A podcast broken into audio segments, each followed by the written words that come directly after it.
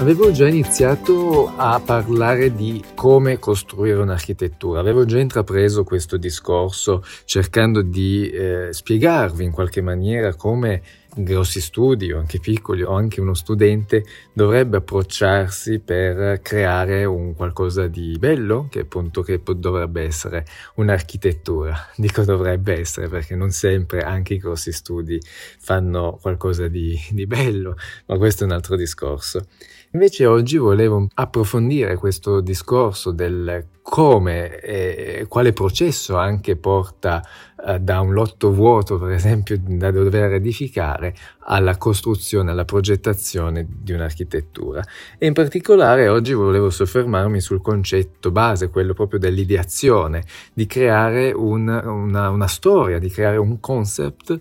eh, che molte volte si sofferma sui diagrammi, per esempio. Quindi il diagramma, che sono quelle che può essere in pianta o in assonometria, in prospettiva, quello che si vuole, ma che costruisca anche una, una storia. Per me è molto importante, ecco, molto non sempre si, si, intraprende questa strada, ma è molto importante secondo me invece partire da questo concetto, quindi quello di che da un lotto vuoto perché costruisco in una data maniera, perché ha quella forma? E quindi cerco di rispondere a tutte queste domande. E questo concept è proprio questo il significato. Parto da un lotto vuoto per cui ha determinate caratteristiche di forma, di dimensioni, di eh, piante, di edifici circostanti. È un esercizio mentale quello che sto facendo, non ho un caso specifico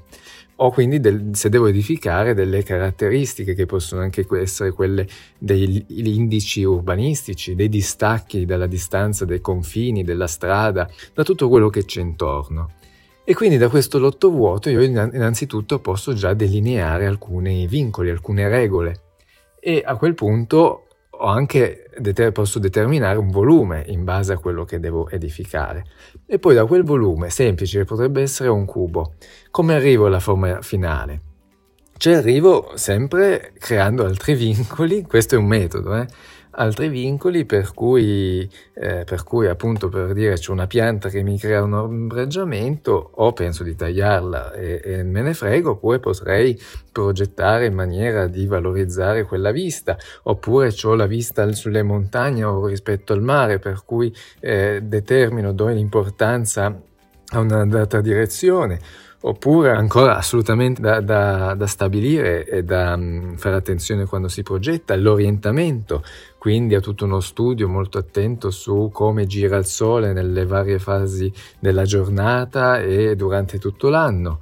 e così come anche importanza alle correnti di aria. E quindi tutto questo determina che da un volume semplice io cerco di aggiungere degli altri vincoli, delle altre caratteristiche che sono di quel luogo e che poi possono cambiare ovviamente in base a dove si progetta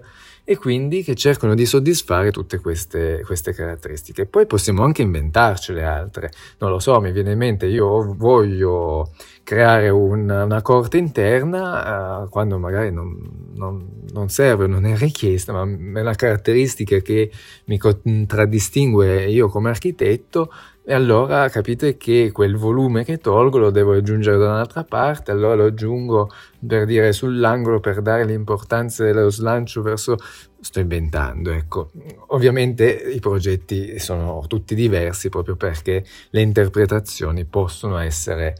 diverse da architetto ad architetto. Se volete vedere alcuni esempi, mi vengono in mente lo studio Big di Bjarke Ingels, che è questo architetto molto famoso danese che ha avuto molto successo soprattutto negli ultimi anni e quando io andavo all'università si, si, guardavano sempre questi suoi diagrammi molto efficaci, lui ha una comunicazione molto efficace, per cui, come dicevo, da un volume molto semplice poi creava tutta una serie di complessità e te le motivava e per cui si arrivava poi all'architettura finale, quella che poi eh, effettivamente costruivano.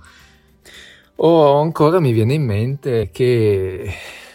che c'è un progetto di alcuni edifici a torre eh, di, a Milano, un progetto di Cucinella, per cui ricordo di aver letto che quella forma che avevano e quelle altezze che avevano costruito questo edificio erano tutte determinate secondo alcuni vincoli dati in maniera molto scientifica utilizzando dei logaritmi fatti al computer per cui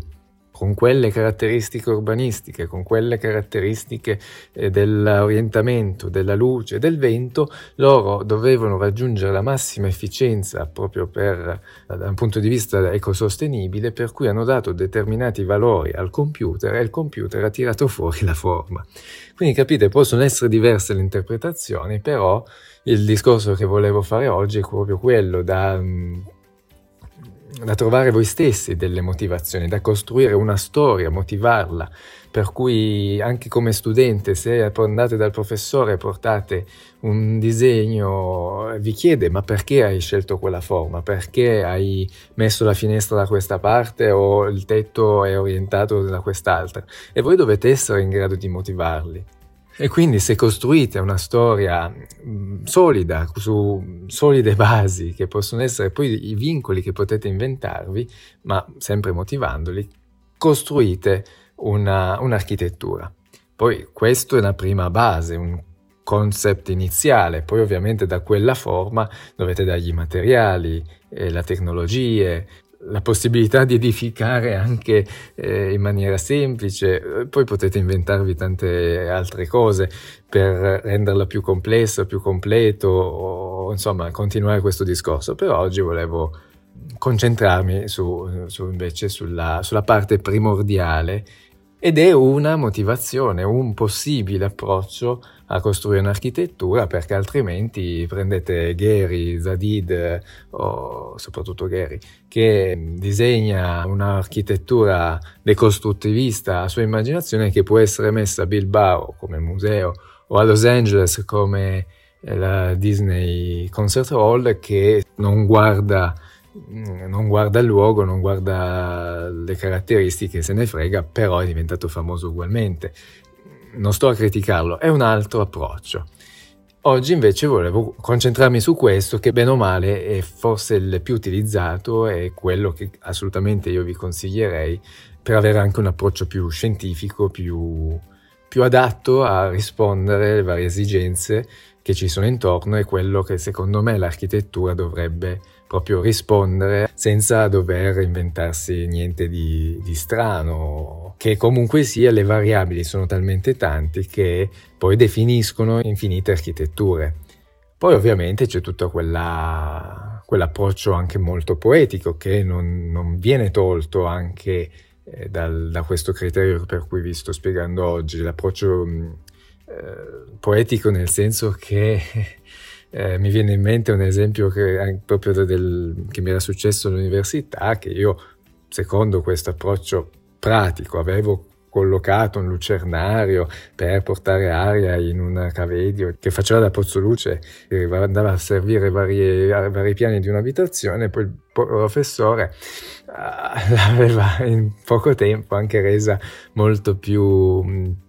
più raffinata, più poetica, nel senso che lui ci vedeva la luce che scendeva dall'alto e illuminava l'interno dell'abitazione in maniera naturale, morbida e armoniosa. Cioè, capite, potete argomentarlo anche in maniera più poetica e più romantica, anziché solo in maniera funzionale, soltanto in maniera come lo sto facendo molto pragmatica, ecco. Eh, l'architettura sicuramente ha anche questo aspetto poetico e soprattutto quello anche di cercare di fare qualcosa di bello e piacevole, quindi non fossilizzatevi solo se devo rispondere a tutte le caratteristiche che c'è il luogo,